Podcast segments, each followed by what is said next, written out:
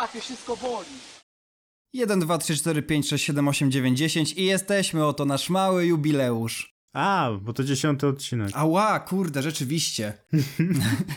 tak, to jest dziesiąty odcinek, to jest nasz piękny jubileusz, w którym omówimy stary, stary film, jak na nasze standardy. Nie wiem, sobie zdajesz sprawę, że to jest film, który powstał najwcześniej.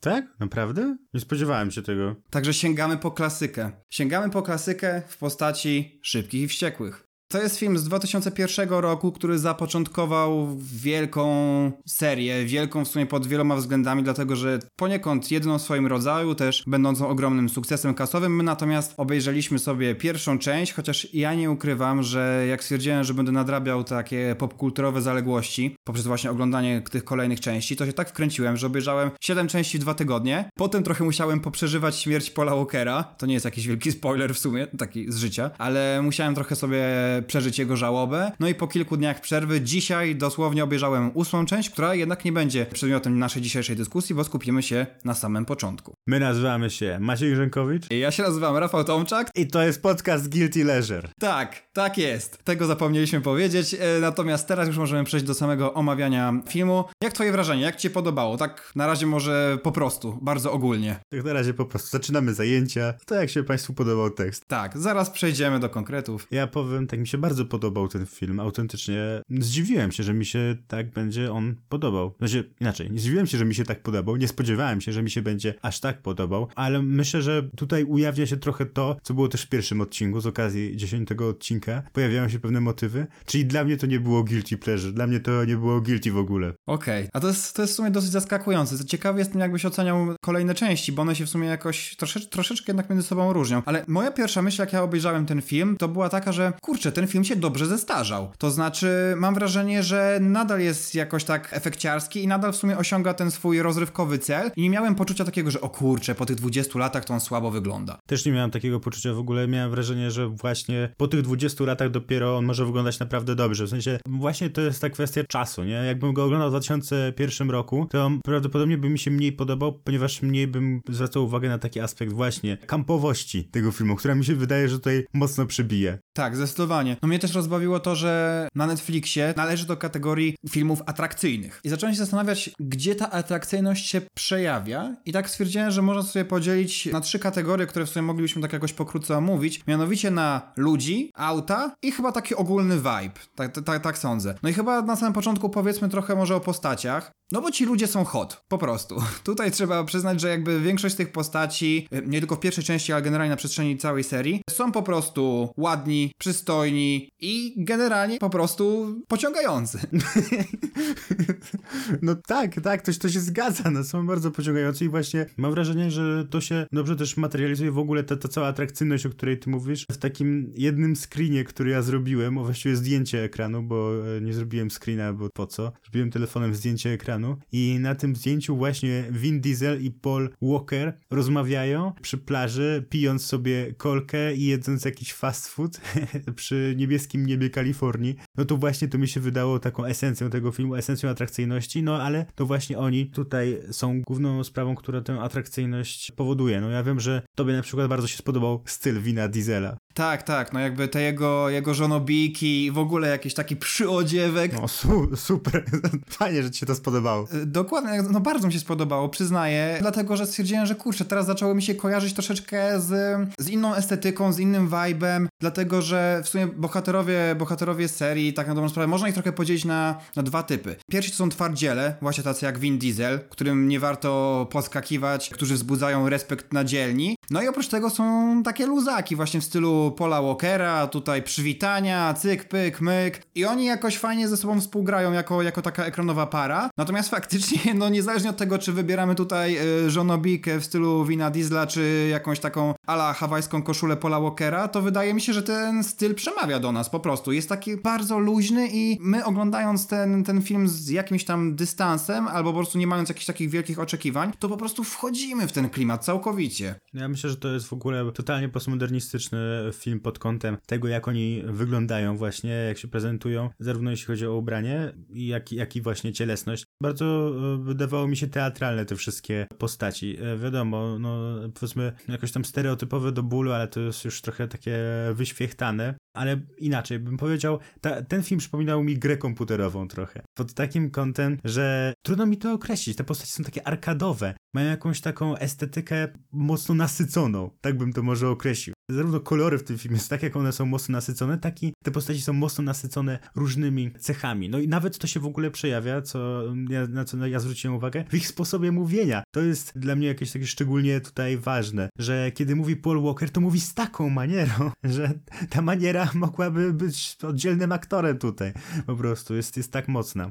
No oni bardzo, bardzo są wpisani w to swoje emploi i w sumie nie zmieniają go na przestrzeni serii, ale to jakoś gra, to znaczy chodzi o to, że jakby wiemy kim jest dany bohater czy bohaterka, no i faktycznie jakby to poczucie takiej, może w pewnym sensie jednowymiarowości związanej może właśnie z byciem jakby w takiej grze komputerowej, no to jest jakby jedna rzecz, ale z drugiej strony, kurczę, ta jedna czy dwie cechy każdego z bohaterów nam w sumie wystarcza. I jeżeli chodzi o te skojarzenia, to tak samo, takie samo miałem poczucie w przypadku rozwalania tych kolejnych wozów policyjnych albo tych pościgów, no to po prostu czułem się faktycznie faktycznie jakbym, jakbym grał w jakieś GTA albo po prostu jakieś, e, albo jakieś Need for Speedy, coś takiego. No i te jaskrawe kolory to trochę już wchodzi jakby generalnie w ten aspekt samych samochodów. Te jaskrawe kolory, czy czasami jakieś jaskrawe ubrania, no to wszystko sprawia, że, że no chłoniemy po prostu całym sobą ten, ten film. Ja się tutaj w ogóle zgadzam z tym, co mówisz i też poza samymi bohaterami, poza samymi furami, też e, jeden aspekt, który tutaj akurat jest ważny, to jest scenografia i chociażby baza tego azjatyckiego gangu, który która jest przeładowana różnymi pomnikami, co wygląda no znowu jak jakiś labirynt z gry komputerowej, tak by można było wnioskować. Jakieś takie totalnie podstawowe symbole. Pomnik Konfucjusza, wszystko zapisane właśnie w tym orientalnym języku, no i tutaj się, w to wsiąka, nawet jeśli by się nie chciał, jest się atakowanym tą całą scenografią. Ona, ona, ona, ona wciąga. Tak, no ja w sumie się poczułem zaatakowany już nawet samymi autami, to znaczy z takiego samochodowego ignoranta się przyrodziłem w jakiegoś fana powiększonych Hot Wheelsów. Nigdy specjalnie mnie takie wyścigi, czy, czy, czy jakieś takie slow motion albo fast motion w przypadku prowadzenia auta w ogóle nigdy mnie nie, nie jarały. W ogóle generalnie wszelkiego rodzaju przyspieszanie i spowalnianie nagranego obrazu jest dla mnie bardzo frustrujące i bardzo nie lubię tego zabiegu w kinie. Natomiast tutaj mi to zupełnie nie przeszkadzało i ja po prostu tymi wyścigami się naprawdę jarałem jak dziecko i, i te kolory. Miałem takie poczucie po prostu, że wchodzę właśnie do takiego sklepu z zabawkami, gdzie wszystko jest bardzo efektowne i no ja się tam mogę rozsmakować w tym wszystkim. A powiedz mi, co, co myślałeś o fabule ogólnie? Bo mam wrażenie, że tego aspektu tutaj jakoś jeszcze nie poruszyliśmy i mam wrażenie, że nie wiem, czy on jest taki istotny. To znaczy, ja nawet powiem tak, jakoś myśląc o tym filmie, w ogóle gdzieś fabułę odkładam na trzeci plan. I generalnie, jeżeli chodzi o wszystkie części serii, to mam wrażenie, że może nie tyle, że jest ona nieistotna, co jest ona bardziej pretekstem. Pretekstem do tego, żeby pokazać coś bardziej, żeby pokazać coś mocniej, żeby wszystko było bardzo cool. Natomiast jakby się zastanowić nad takim związkiem przyczynowo-skutkowym, no to nie gra to do końca, dlatego trzeba w paru momentach wyłączyć myślenie i po prostu się skupić na tym, na tych warczących silnikach i tyle. No i właśnie, e, drodzy słuchacze, dlatego nie ma tutaj spoilerów. Otóż trudno by było zaspoilerować ten film. Właściwie chyba spoilerem jest bardziej opowiadanie o wszystkim innym poza fabułą, bo chyba to się najbardziej tutaj liczy. Tak, to prawda. No jakby cały ten vibe jest dużo bardziej charakterystyczny od, od, od fabuły i na pewno jakbym miał oglądać ten film kolejny raz i swoją drogą mam takie poczucie, że kurczę, na pewno w przyszłości będę chciał obejrzeć jeszcze raz, no to właśnie dla tego vibe'u, dla tej takiej energetyki. Ja mam wrażenie, że ten film jest bardzo energetyczny. I to zarówno jeżeli chodzi o te kolory, te imprezy, jest tam dużo cielesności. Nawet ta wbudowana w samochody muzyka, ona też nie daje w sumie odpocząć, nie daje oddechu. Ja miałem takie skojarzenie w ogóle z muzyką z filmu Biegnij Lola Biegnij, to znaczy cały czas jest ta energia i cały czas nas utrzymuje na tych najwyższych obrotach, żebyśmy tylko cały czas patrzyli co tam się dzieje i przeżywali te wszystkie pościgi, wyścigi i tak dalej, i tak dalej. No właśnie, bo ten film można by było w sumie stwierdzić, że jest jednym długim teledyskiem. Tak, to też prawda. Szybkie okulary, tańczenie. Natomiast pojawiła się u mnie taka kwestia, którą w sumie próbowałem sobie jakoś rozebrać na czynniki pierwsze, oglądając kolejne części serii. Mianowicie, wracając trochę do tego pierwszego głównego aspektu, czyli ludzi, no to ja czasami zastanawiam się nad tym, w jaki sposób przedstawione są kobiety w tym filmie. I z jednej strony mamy właśnie te seksowne, wijące się dziewczyny podczas wyścigów samochodowych, które tak tak na dobrą sprawę, niezależnie od tego, w której części się nie, nie znajdujemy, to zawsze one rozpoczynają wyścig, bardzo nisko się kłaniając przed kierowcami. I z jednej strony mamy coś takiego, z drugiej strony mamy natomiast twardzielki walczące o swoje, które nie dają sobie w kaszy dmuchać i po prostu na przestrzeni serii jakby są traktowane bardzo podmiotowo jednak. Jak to tutaj tobie gra? Trudno mi w sumie analizować ten film z perspektywy też współczesnego feminizmu, bo jesteśmy 20 lat później, mnóstwo rzeczy się e, wydarzyło, e, ale no, no, warto zwrócić uwagę na to, że rzeczywiście ten film nie zdaje testu na feminizm, chociażby pod takim kątem, że najważniejsza postać kobieca tutaj zarówno jest siostrą jednego z głównych bohaterów, jak i kochanką drugiego z głównych bohaterów. No nie ma jej, no nie ma jej, jest po prostu tutaj przedmiotem, e, jest, jest, jest jakąś stawką, ale, ale ona się się tutaj specjalnie nie liczy. Warto spojrzeć e, na właśnie na te, na te oba środowiska. No i tutaj widzimy. Policja, no tam jest chyba jedna kobieta w tej bazie i to tak okazjonalnie można ją zobaczyć, albo nawet mi się może już teraz wydaje. No kwestia wyścigów, no, są tam kobiety, ale właśnie takie, e, o których ty mówisz. No, więc e, jeśli chodzi o kobiety, to rzeczywiście ten film nie zdaje egzaminu, chociaż warto zwrócić uwagę jednak na ten aspekt e, tych właśnie twardziele, które są w stanie dokopać również mężczyznom czasami w wyścigach. Jest tam taki przykład właśnie jednej kobiety, która wygrywa z takim zbyt pewnym siebie mężczyzną, która go fizycznie w sumie właśnie, bo to jest jakoś, jak, jak, jakiś sposób rywalizacja fizyczna te wyścigi prześciguje, no ale głównie są dekoracjami. Tak, no ja się pod tym w sumie całkowicie podpisuję. Warto wspomnieć natomiast o tym, że w kolejnych filmach z tej serii mam wrażenie, że ten feminizm troszeczkę stoi na wyższym poziomie z tego względu, że po pierwsze pojawia się więcej bohaterek, po drugie są jeszcze bardziej podmiotowo traktowane i to oczywiście nie jest tak, że w tej siódmej czy ósmej części właśnie nie będzie roznegliżowanych ciał, że tam nie będzie bohatera, który będzie tak na dobrą sprawę rzucał jakieś seksistowskie komentarze. Mam natomiast wrażenie, że ta seria trochę rośnie z wiekiem i staje się coraz bardziej dojrzała pod pewnymi względami, między innymi też yy, właśnie w tym wątku społecznym dotyczącym, dotyczącym traktowania bohaterek filmu. Sądzę, że ten film po prostu się uczy na własnych, może błędach, na pewno uczy się na tym, że jakby czasy się zmieniają i dla samej estetyki nie warto pewnych rzeczy realizować w filmie. To znaczy, może wtedy to nie wzbudzało kontrowersji, bo, bo wszyscy sobie zdawali sprawę, że oj tak, to jest tylko i wyłącznie zabieg estetyczny, jakby tu mają być właśnie to roznegliżowane ciała, męskie, damskie, z przewagą jednak damskich. Natomiast wydaje mi się, że teraz twórcy filmu już wiedzą, że kurczę, no nie w ten sposób się robi kino. Natomiast mam wrażenie, że w dalszym ciągu my, zdając sobie z tego sprawę, że jesteśmy, żyjemy teraz w troszeczkę innych realiach, w dalszym ciągu możemy czerpać rozrywkę z tej pierwszej części, trochę pamiętając o tym, że to były inne czasy. Nie mówię, że to były lepsze czasy, albo że to były dobre czasy, natomiast wydaje mi się, że jakoś to współgra z tym, co się wtedy po prostu działo na świecie. No właśnie, to też chciałem powiedzieć, że wiadomo, że możemy krytykować z perspektywy obecnej. Ten film, patrząc na to, co teraz kobiety mogą, powiedzmy, zarówno jeśli chodzi o jakąś obyczajowość, jak i no, w sumie głównie o obyczajowość, no prawo też Oczywiście w wielu miejscach świata się zmieniło, no ale nie aż tak drastycznie na zachodzie. Ale e, warto też myśleć o tym filmie, no właśnie jako odbijającym jakieś środowisko, jakieś czasy, oczywiście bardzo przerysowany sposób. E, no ale e, mówiący coś o tym świecie nielegalnych wyścigów, który swoją drogą, no kurczę, po prostu, jak się spodziewam, oczywiście nie wiem, do, z empirii, jest na pewno bardzo zmaskulini zmaskulinizowany. Więc warto też to mieć na uwadze. Ale dobrze też, że z tego, co ty właśnie mówisz, że w kolejnych częściach tej serii filmowcy się uczą. Dokładnie. I oczywiście poza tym, że są to właśnie wyścigi samochodowe, które, które mogą wzbudzać jakieś tam kontrowersje, jeżeli chodzi o te kwestie społeczne, to jest jeszcze jeden poziom, na którym ten film mocno gra i też wydaje mi się, że z każdą częścią ten wątek staje się coraz bardziej taki konkretny i zbudowany. Mianowicie to takie pojęcie rodzinności, tych wspólnych posiłków, wzmawiania modlitwy, a oprócz tego wielokulturowości. Generalnie w każdym kolejnym filmie, w każdej kolejnej produkcji jest jednak zmawiana ta, ta modlitwa,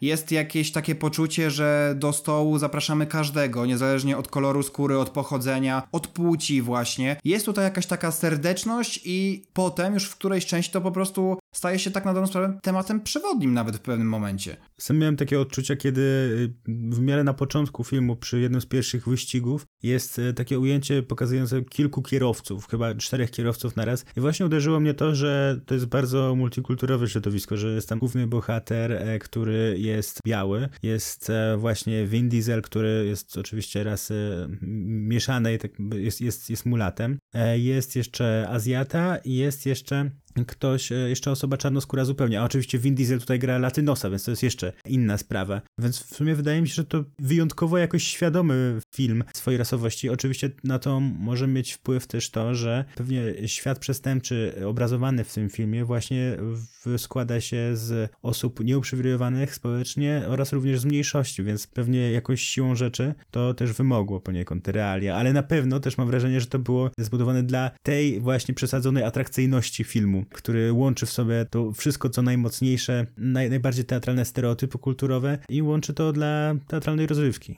Z jednej strony tak, dlatego że chociażby ta trzecia część w sumie cyklu dzieje się w Azji i w sumie widać, że jest ona zrobiona tak na dobrą sprawę tylko dlatego, żeby zainteresować właśnie tamten rynek i żeby tam w box office posypały się dolary i żeby tam box office jakoś imponująco wyglądał. Natomiast jakaś część mnie tak sobie myśli, że kurczę, w sumie no, może chcieli właśnie opakować ten film dosłownie wszystkim i wszystkim mam tu też na myśli właśnie ludźmi wszelkiego pochodzenia i tak dalej, i tak dalej. Natomiast jakaś część mnie tak jakoś kupuje tę serdeczność, tę te, te narrację, która mówi, że kurczę, może za, od samego początku zamysł był po prostu taki, że właśnie do tego stołu zapraszamy każdego. I jakoś taka ta serdeczna narracja tak mnie kupuje, że jestem w stanie z perspektywy widza pomyśleć sobie, że kurczę, może ten Vin Diesel naprawdę chciał, żeby po prostu ten film szerzył jakąś tam ideę tolerancji i tak dalej, i tak dalej. I to na przestrzeni każdych kolejnych produkcji zostaje coraz mocniej akcentowane po prostu. Myślę w ogóle, że gdyby nie chciał na przykład, e, żeby coś takiego myślano o jego filmie, no to by właśnie e, e, raczej nie szedł w tę stronę, a on sam jako osoba mieszanej rasy, to myślę, że te problemy są mu bliskie tym bardziej, więc ja myślę, że może, możemy odbierać ten film również tak bardzo życzliwie. Ja myślę, że to jest dobry, dobry sposób terapeutyczny również na myślenie o świecie. Zdecydowanie. Oprócz tego jeszcze pojawia się jeden wątek w sumie, o którym też możemy wspomnieć, mianowicie no jak w większości filmów jakoś też znowu takie mam wrażenie, które tutaj omawiamy w podcaście, jest jakaś ta historia inicjacyjna. To znaczy, zwracając do twojego pytania o fabułę, to wydaje mi się, że to jest fajnie rozegrane, że my poznajemy ten świat w sumie w taki sam sposób, w jaki poznaje go Paul Walker. Oczywiście nie wiedząc jeszcze wtedy, kim jest Paul Walker, znaczy bohater Grand przez Paula Walkera, natomiast faktycznie my też musimy jakby sobie zaskarbić sympatię Dominika Toretto, musimy jakby poznać realia, które rządzą właśnie ulicznymi wyścigami i tak dalej, i tak dalej. Zostaje to nam w fajny sposób pokazane. Ta ekspozycja tutaj działa, no i jakby z każdym kolejnym filmem znowu wsiąkamy w to coraz, coraz bardziej. Chociaż, chociaż nieco bawi mnie, to będzie taki spoiler nawet dla ciebie, natomiast bawi mnie to, że wydaje się, że ta pierwsza część już była mocno dokręcona, ale każda kolejna dokręca śrubę pod każdym możliwym kątem coraz bardziej. I chyba najbardziej absurdalnym zderzeniem jest dla mnie to, że bohater, który w pierwszej serii ma swój warsztat samochodowy, samochodowy, to z racji tego, że on jest ten techniczny, to w ósmej części jest już jednym z lepszych hakerów na świecie. A to jedzie z duchem czasu. Dokładnie, dokładnie. I mam wrażenie, że zarówno jeżeli chodzi o te kwestie społeczne i o bohaterów, to oni po prostu są coraz bardziej. Nieważne co, ale generalnie bardziej. On, on brzmi generalnie jak to drzewo jakiejś umiejętności w cywilizacji. Że jakby rozwijasz najpierw, nie wiem, druk, potem nagle masz e-booka, potem jesteś, nie wiem, pisarzem. Nice. to, była, to była ta puenta, na którą czekaliśmy. wow, ale, ale to no. nie wyszło. Dobra. ale nie, faktycznie, jakby ta seria po prostu bardzo dobrze się dopasowuje do aktualnych realiów. Fajnie jakoś ogrywa te odniesienia w ogóle do wcześniejszych odcinków swoich, bo w sumie to się ogląda jak, jak serial tak naprawdę. Te główne wartości pozostają niezmienne, ale jednak powiedzmy ogląda się to przyjemnie, bo jest tego coraz, coraz więcej. I kurczę, no oglądając tak właśnie lekko przymykając oko, przynajmniej w moim przypadku, no bo w twoim, jeżeli mówisz, że w ogóle się nie czułeś guilty, no to w ogóle jeszcze lepiej. Natomiast ja lekko przymykając oko na pewne jakieś tam głupoty czy nielogiczności, a w ogóle najbardziej to mnie denerwowało krzyczenie w aucie do ludzi, którzy jadą na przykład 10 metrów przed tobą. Bardzo mnie to irytowało i to się pojawia w każdej części. Mianowicie chcesz wyprzedzić kogoś i krzyczysz o, ja ci teraz pokażę, teraz to włączam y, turbo. I to mnie strasznie, strasznie drażniło i miałem poczucie takiego cringe'u lekkiego, ale jeżeli chodzi o całą resztę, no to oglądało mi się bardzo też przyjemnie. No to musisz przecież krzyczeć, żeby usłyszeć, jak jadą 10 metrów przed tobą, no nie będziesz im mówił szeptem. No tak, no kurde. No tak, ja, ja jednak wiesz, niewdrożony w świat ulicznych wyścigów, no nie zdawałem sobie z tego sprawy, no. No właśnie, no. Ja, ja to w ogóle chciałem cię jeszcze o to zapytać właśnie, co sprawiało, że to jest dla ciebie ten guilty pleasure, bo, bo jak na razie rozmawialiśmy o jego wszystkich zaletach, pod którymi ja się podpisuję, a zastanawiam się, dlaczego ci się tak nie podobało, oprócz tego, że, że krzyczeli. Chyba, wiesz co, po pierwsze to jest to, co powiedzieliśmy wcześniej, mianowicie ten brak fabuły, to znaczy tutaj ta wartość estetyczna ten klimat, no jakby zdecydowanie są istotniejszą rzeczą od samej historii, którą, którą nam producenci zaprezentowali. Oprócz tego wydaje mi się, że to poczucie guilty wynika też poniekąd z tego, że tak jak się ten film nie zestarzał pod kątem bycia efekciarskim, czy, czy po prostu efektów specjalnych i tak dalej, i tak dalej, tak, no właśnie te szybkie okulary bohaterów, niektóre stylowy, to, że te auta są takie kolorowe, to znaczy one są kolorowe, ale one nie są kolorowe tak jak w tych częściach, które wyszły w ostatnich latach, to znaczy tak, że te kolory są, nie wiem, bardziej matowe, mniej jaskrawe, tylko tutaj mam wrażenie, że jest napakowane wszystko. To znaczy, tak jakby ktoś się spytał twórców, jakie by chcieli mieć efekty, wszystkie. I tego jest bardzo dużo, to się wylewa aż z ekranu, przez to jakby nabiera to tej całej energii, która jest super. Po prostu ogląda się to bardzo przyjemnie, ale tak jak mówię, no trzeba wyłączyć trochę myślenie. I wydaje mi się, że to jest chyba największy mój zarzut wobec tego filmu, chociaż ciężko też to jest nazywać zarzutem, dlatego że po prostu temu filmowi chodziło o to, o co zrobił. Więc ja oglądam go jako guilty pleasure, natomiast zdaję sobie sprawę, że są to całkowicie zamierzone ruchy ze strony twórców tego filmu. Ja oglądam go jako pure pleasure, tak powiem. No i, no i cóż, no. Tyle mam do powiedzenia siema. To ja ci radzę w sumie zapoznać się ze wszystkimi pozostałymi częściami. Do końca marca są nigdzie indziej, tylko na Netflixie. I przyznaję, że naprawdę po tej siódmej części, no, pojawiły się łzy w moich oczach, także w sumie to pokazuje, że twórcy, kurczę, no, dobrze grają na naszych emocjach. Tak mi, tak mi się wydaje. Tam, gdzie mamy się cieszyć i ma być frajda i ma być super, tam jest, natomiast tam, gdzie ma być wzruszająco, serdecznie, nostalgicznie, to też jest. Ale to już w kolejnych częściach, może kiedyś jeszcze wrócimy do tej serii. Ale na razie, jeżeli chodzi o pierwszy segment, to chyba wszystko. To chyba wszystko. Zapraszamy na Netflixa. Jest to jedna z najlepszych platform streamingowych, którą polecamy wam serdecznie. No, z, z, braku laku, z, tego, z racji tego, że mamy ich tutaj kilka i Netflix jest taki najbardziej z, zinternalizowany, no to tak, no. Boże, ja tu, ja tu ciąłem na jakieś partnerstwo z braku laku. Oczywiście, tak, tak. Kurde, nie skojarzyłem, no. Nie skojarzę, sorry, soreczki. Jakieś dwa złote byśmy mogli dostać. Albo chociaż mieć darmowego Netflixa. Albo chociaż mieć darmowego Netflixa, bo cały kraj się jara Netflixem i to był bridge. To był bridge do segmentu numer dwa. Segment numer dwa zaczniemy od piosenki, która jest wykonana przez osobę młodą, jakbym powiedział. Młodą. No młodą, bo się tak nawet sama nazywa. Young Leosia. Tak jest. Ej, Rafał, chcia chciałeś coś powiedzieć przed e, tym, jak zaczęliśmy nagrywać ten odcinek? ja chciałem? No? Coś mówisz, że, że cały kraj się czymś jara twoim. O Jezu, nie, przestań. Nie, nie powiemy tego, nie, wytnijmy to. Ja tego nie powiem, no. Nie, bez tego pytania do mnie, nie, bo to, nie, nie, lepiej, to za duży kaliber. Jeszcze nie jesteśmy na tyle mocni. Leć dalej.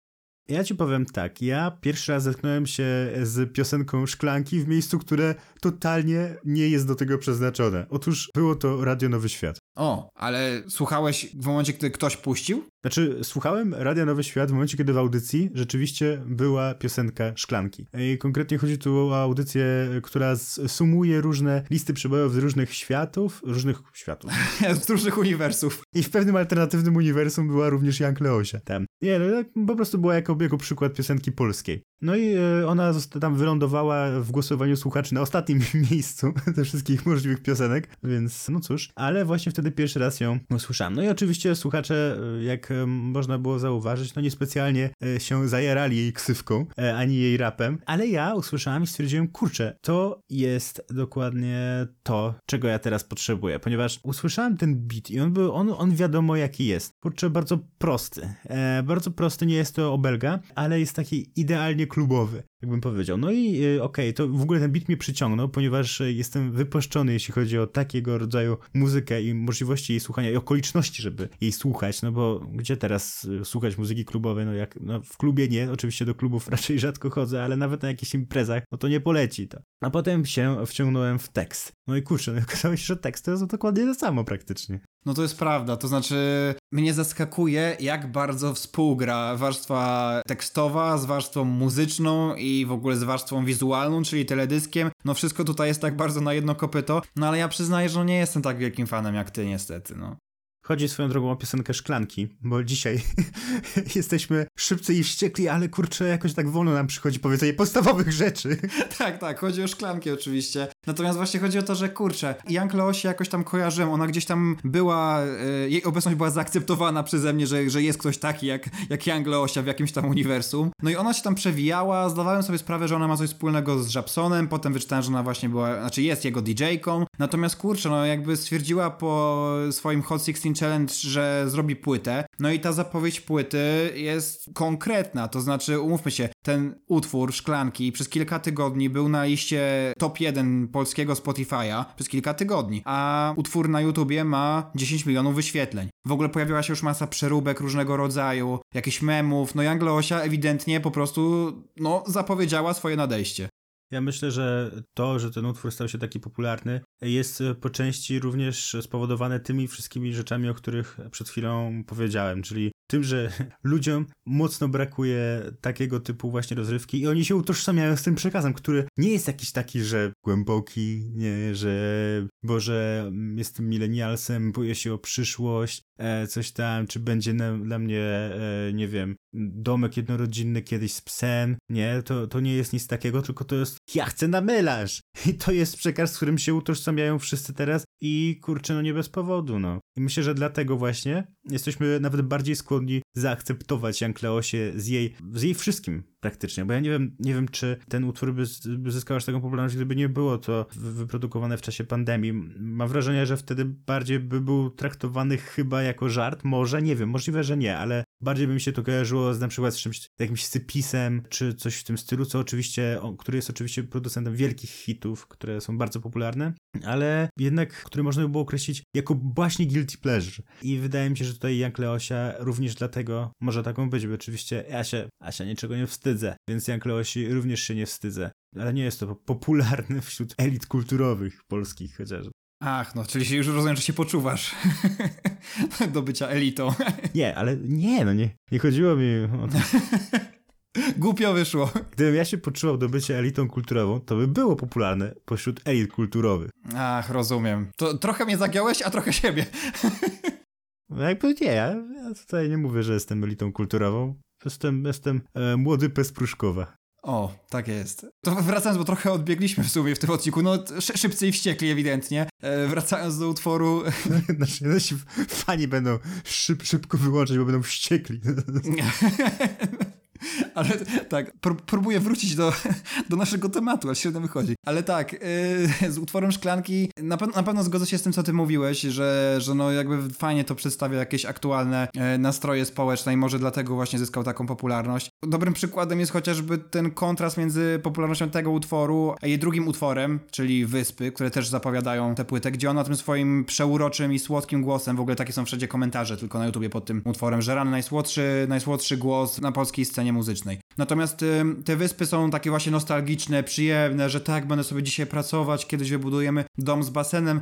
Y, na mnie tam to bardziej zadziałało, mimo tego, że może się wydawać takie trochę miałkie, to jakoś tam to na mnie bardziej zadziałało. No a te szklanki, kurczę, no, mnie ten i beat irytuje, i w sumie głos, i teledysk, i choreografia, która też w ogóle teraz y, cieszy się ogromną popularnością na jakichś TikTokach i tak dalej. No i kurczę, tutaj z odwetem nie przychodzi w moim przypadku nawet refren, bo te rymy fanki, szklanki, koleżanki i hulanki. Bardzo, bardzo mnie nie, zniechęcają po prostu, jeżeli chodzi o jakieś takie swoje brzmienie. Mam wrażenie, że denerwuje mnie po prostu ten rym. Dodatkowo tu już się trochę czepiając, ale e, mam wrażenie, że Leosia nie do końca sobie radzi z różną ilością sylab w wersach. Co jakby, ja, to nie jest tak, że ja jestem jakimś takim ortodoksem, jeżeli chodzi o ilość, ilość sylab. Natomiast mam wrażenie, że w jej przypadku no słychać, kiedy jakoś to tam ze sobą nie gra. No więc ten utwór nie jest moim ulubionym utworem, ale zarówno Wyspy, jak i jej gościnny udział w utworze Zakochałem się, ale zryłaś, gdzie mamy do czynienia z jakimś takim połączeniem gatunków, orzeźwiającym moim zdaniem, pół żartem, pół serio, w takim starym stylu klubowym też, no to tam ja ją kupuję całkowicie, ale kurde te szklanki, no jakoś nie mogę się, nie mogę się do tego przekonać. A widzisz, ja, ja właśnie ją kupuję, może nie całkowicie, ale kupuję na szklankach, a już reszta utworów tak trochę mnie nudzi. Więc tutaj mamy rozbieżność. Jasne, no ale trzeba przyznać, że promocja działa, to znaczy mówimy o tym w podcaście, więc ewidentnie działa. No właśnie, no te, teraz to już przed Jankleosią wielka sława. No. Tak, jak elity kulturowe już omawiają, to w ogóle.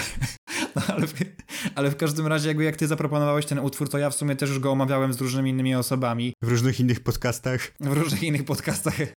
Więc, więc no, promocja działa i czuję, że no, ta płyta Young Leosi to może być spory komercyjny sukces. Yy, zobaczymy jak z sukcesem artystycznym, natomiast komercyjnym czuję, że ma zagwarantowany. A dla naszych patronów już niedługo rozmowa z Young Leosią na, na naszym streamie. Ładny bejcik. Ale co, a ktoś, ktoś sprawdzi, że nie było? Nikt nie sprawdzi. Ciebie zjebało w tym odcinku, kurwa. Co ty gadasz? Jezu, dobra. Po prostu sprawdźcie naszego Patronite'a, którego jeszcze nie ma, tak samo jak wywiad z Leosią, której jeszcze nie ma. Nie ma Leosi w naszym uniwersum. Słuchajcie, spróbujmy przejść do drugiego, do drugiego utworu muzycznego w naszym super podcaście, bo zobaczcie, dziesiąty odcinek jubileuszowy. No dzieje się, dzieje się. Drugi utwór, który dzisiaj będziemy omawiać, jest związany znowu, tak, przepraszam, że znowu, no bo to się dzieje tydzień po tygodniu, ale z grą. Z grą i tym razem jest to League of Legends. Słuchajcie, Riot, czyli twórcy gry League of Legends, budują świat LoLa, popularnego LoLa, nie tylko w samej grze w League of Legends, ale też robiąc różnego rodzaju zwiastuny filmowe, robiąc komiksy, robiąc inne gry z uniwersum i między innymi robiąc też muzykę. Jednym z przykładów jest utwór Popstars autorstwa poniekąd wymyślonego zespołu KDA, które, kurczę, no jest niemalże tak popularny, nie no, jest bardziej popularny od utworu Szklanki Angleosi, ale to jakim sukcesem on się może poszczycić, jeżeli chodzi o popularność, czy to na YouTubie, czy to na Spotify'ach, kurczę, no robi to wrażenie. Ja powiem tak, słuchając tej piosenki, oglądając teledysk, w sumie nagranie to z jakiegoś festiwalu, to miałem realest moment w tej pandemii, jest, wiesz, no, od roku siedzę w domu, coś tutaj, jakieś szczepionki, coś tam ten, a ja włączam nagranie z tego, jak tysiące ludzi przyszło oglądać coś na wielkim ekranie, co mogliby oglądać właśnie z, z laptopa. I tam tańczą jeszcze jakieś laski, których nawet nie ma, tylko są awatarami. I jest to K-pop. Może, może ja właśnie zarysuję trochę bardziej tło, to znaczy co roku odbywają się Worldsy, czyli jakby Mistrzostwa Świata w LoLa, które w ogóle cieszą się większą oglądalnością chociażby od finałów Super Bowl, także to jest jakby, no, no jest spore zainteresowanie. No i między innymi podczas finałów na żywo wykonywane są utwory, które za każdym razem corocznie promują samo wydarzenie. No i wtedy jest po prostu koncert, ludzie sobie mogą obejrzeć wykonanie koncertowe utworu, które słuchali przez ostatnie miesiące po prostu zapętlonego i tak dalej, i tak dalej. No i faktycznie przed Worldsami w 2000, to był chyba 18 rok, no ten utwór szturmem wziął YouTube'a i generalnie nasze, nasze słuchawki, dlatego że to wyleciało na nich ciągle zapętlone. No i faktycznie, to jest animowany teledysk, gdzie są cztery bohaterki, które śpiewają po angielsku i koreańsku. Swoją drogą ten moment, w którym właśnie wjeżdża koreański, nasza bohaterka siedzi tam na pralce, to bardzo do mnie przemawia z jakiegoś powodu. Taki tekst typowo zagrzewający do walki, jak to w przypadku większości utworów z, z tego uniwersum. No i co? Bohaterki animowane. Są tak typowo seksowne, dobrze ubrane, ale jednocześnie twarde i tam ten tekst mówi o tym, żeby właśnie nigdy nie poddawać, że osiągniesz swoje i tak dalej, i tak dalej. Jest to trochę taki feel good content, mam wrażenie, ale bardzo, bardzo przemawiający. No i faktycznie podczas finałów Mistrzostw Świata, no to został wykonany ten utwór na żywo, gdzie za pomocą technologii rzeczywistości rozszerzonej udało się połączyć występ czterech faktycznych wokalistek, które wcielają się w rolę animowanych bohaterek wraz właśnie z tańczącymi animowanymi bohaterkami. I razem wszystkie tańczą i śpiewają. No jest to takie trochę porąbane, to znaczy oglądając to mam takie poczucie, że o kurczę, ale to jest dziwne, ale jednocześnie jest to jakoś tam ekscytujące. Dla mnie to było coś takiego, że to był tekst kultury, który tak przeleciał obok, w sensie tak mnie, tak przepłynął, albo, albo przepłynął przeze mnie, tak w sensie spłynął po mnie, o, bardziej w ten sposób, że ani nie, nie miałem wobec niego jakichś tam zastrzeżeń w sumie, no bo, no bo, no bo co, no, jest utwór k-popowy, ani nie podobał mi się jakoś tam specjalnie, no bo jest utwór k-popowy, więc po prostu stwierdziłem, Okej, okay, utwór K-popowy Coming Through. I, ten, i trochę trudno było mi się do tego ustosunkować, bo w ogóle nawet trudno mi, wiesz, znaleźć jakąś, jakieś odniesienie kulturowe do tego. Mam wrażenie, że to było po prostu tak daleko od tego, z czym ja się na co dzień stykam.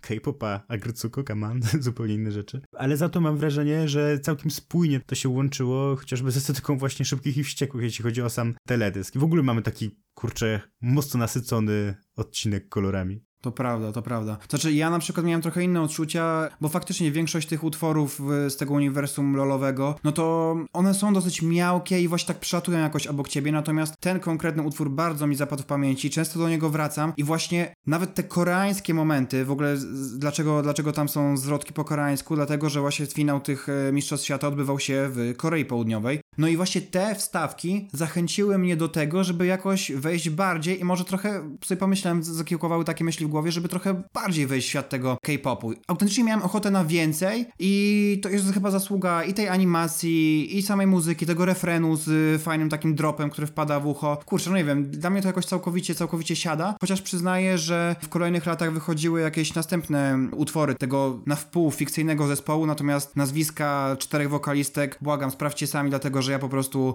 będę zbyt kaleczył podczas próby wymówienia ich. Natomiast kolejne utwory, płyta, jakieś covery, no to już przeszły trochę bez tak wielkiego echa. Natomiast faktycznie mają swoich słuchaczy, ale wydaje mi się, że to ten jeden konkretny utwór, który zapoczątkował to, że w ogóle tam powstały jakieś konta instagramowe tych postaci jakby animowanych. To trochę jest przykład e, Bojacka Horsemana, gdzie, gdzie po prostu jakby postać fikcyjna ma swoje konto na Instagramie i potem jakby zachęca do tego, żeby się zapoznawać ze twórczością, w której, której jest częścią, o tak może. Czy byłbyś gotów dla tej piosenki zapisać się na kurs koreańskiego? Może aż tak to nie.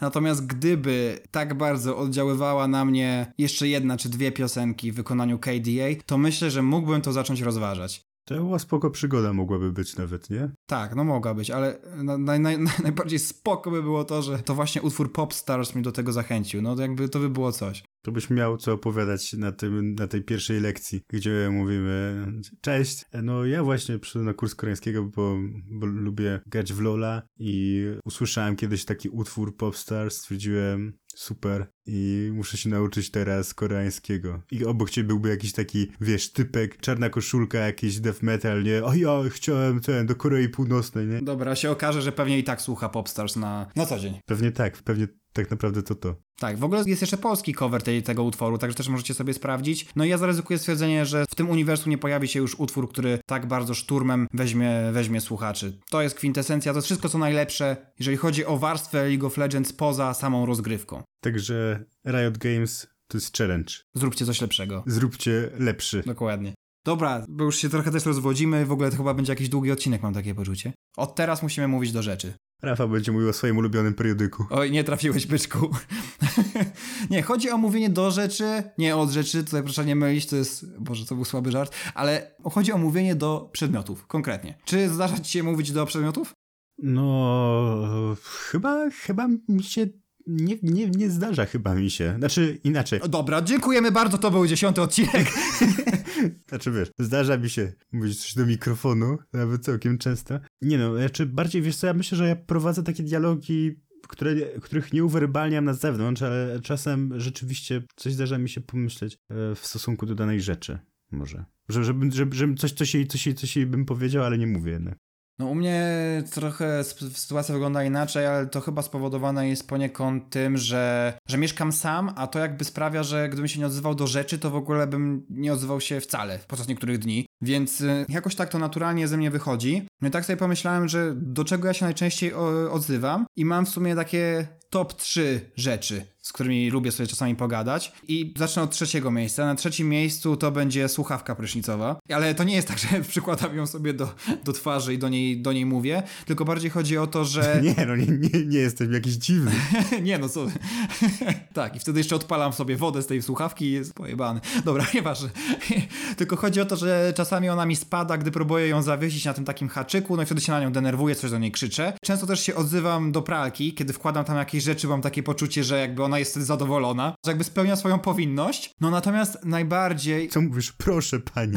proszę bardzo. Proszę o, o pani. Przyjmij moje dary. Nie, ale śmiejesz się, ale bo ja teraz mówię głównie o, o Belgach, ale tak na dobrą sprawę ja bardzo często też pewne rzeczy proszę właśnie. Jeżeli coś się nie chce zadziałać, no to ja jakby mówię, że no proszę i żeby coś się wy wydarzyło. Ostatnio z jakiegoś powodu zacząłem też dziękować. Mianowicie jak wpisuję, jak czasami nie idzie mi za każdym razem wpisanie kodu do drzwi, do furtki, albo czasami po prostu jakby on nie działa, znaczy wyskakuje error. Jak się uda mi to zrobić, drzwi się otwierają, to mówię dziękuję. Z takim poczuciem, że kurczę, jakby tym razem się udało, fajnie. No i oczywiście najczęściej chyba u mnie spotykanym przynajmniej zjawiskiem jest to, że jakby zaczynam gadać do rzeczy w przypadku, gdy jest to jakaś szybka reakcja na coś. No i tutaj jest numer jeden, jeżeli chodzi o rzeczy, czyli odkurzacz. Z odkurzaczem to ja po prostu mam tak na pieńku, mianowicie jeżeli on tylko się gdzieś zaklinuje, jeżeli tylko uderzy tym odkurzaczem o ścianę, albo on nie jest w stanie jechać, albo nie jest w stanie wciągnąć tego kabla, no to naprawdę jakby ja odkurzam, jeszcze słucham głośno muzyki, nagle się okaże, że coś jest zablokowane, no to ja się do niego odwracam. Przychodzi mi przez myśl, przez myśl, na początku przez myśl, a potem właśnie zwracam się konkretnie do niego. Ty kurwo! Czasami mi się potrafi wymsknąć, autentycznie i, i potem mi jest trochę przykro z tego powodu. Natomiast no z odkurzaczem nie jest mi po drodze, zdecydowanie. To brzmi jak jakiś taki materiał na sitcom, ewentualnie na film Disneya, bo tam w sumie takie rzeczy się też zdarzają, że mogą ci odpowiedzieć nawet przedmioty. Tak, to jest, to jest połączenie pięknej bestii z Dniem Świra. Scharakteryzuj swoje życie w, w, za pomocą dwóch tak jest, to jest kurwa to. Jezu, co to za odcinek jest? To jest dziesiąty odcinek. To jest dziesiąty odcinek, drodzy słuchacze, jakby od tego odcinka będzie tylko i wyłącznie lepiej, jak w przypadku Szybkich i Wściekłych, no. My teraz po prostu odnajdujemy jakieś nowe pokłady yy, nieśmieszności. Bo, bo, nagrywamy też później, co chyba się przykłada na to. Tak, ale mamy nadzieję, że jest to w dalszym ciągu jakoś słuchalne, no. Ale tak, skończyliśmy ten trzeci segment, czy masz coś jeszcze do dodania? Znaczy, nie, bo wiesz co, w sensie ja sobie trochę śmieszkowałem z tego, ale myślę, że kurde, no czemu nie? Czemu nie powiedzieć czegoś czasem do rzeczy? Ale szukam jeszcze takich, takich, takich tych. Zdarza mi się może rzeczywiście jakoś walnąć jakąś inwektywą w stosunku do niektórych rzeczy, przedmiotów, ale nie jest to chyba jakoś często. Okej, okay, dobra. no rozumiem, to ja tutaj jestem ten nienormalny, nie ma sprawy. No i tym radosnym akcentem możemy chyba się pożegnać ze słuchaczami, co ty na to? Tak jest, no. No to słuchacze, to był kolejny odcinek e, podcastu Guilty Leisure 10, co oznacza, że już za tydzień będzie 11, a w nim? A w nim? No właśnie. No właśnie. Twoja propozycja, więc możesz coś z jakichś takich chincik rzucić. No powiem tak, będzie to może nie królewska, ale książęca rozrywka. Super, dobra. To co, żegnamy się z naszymi słuchaczami. Super nam było być z wami przez te 10 odcinków. Mam nadzieję, że teraz kolejne dziesiątki będą jeszcze lepsze. Także, no co, jakby obserwujcie nas, słuchajcie nas i do usłyszenia za tydzień. W naszym jinglu usłyszeliście utwór Le Grand Chase w wykonaniu Kevina MacLeoda. Wystąpił w nim oczywiście również Paweł Jumper, a realizował nas Filip Markiewicz.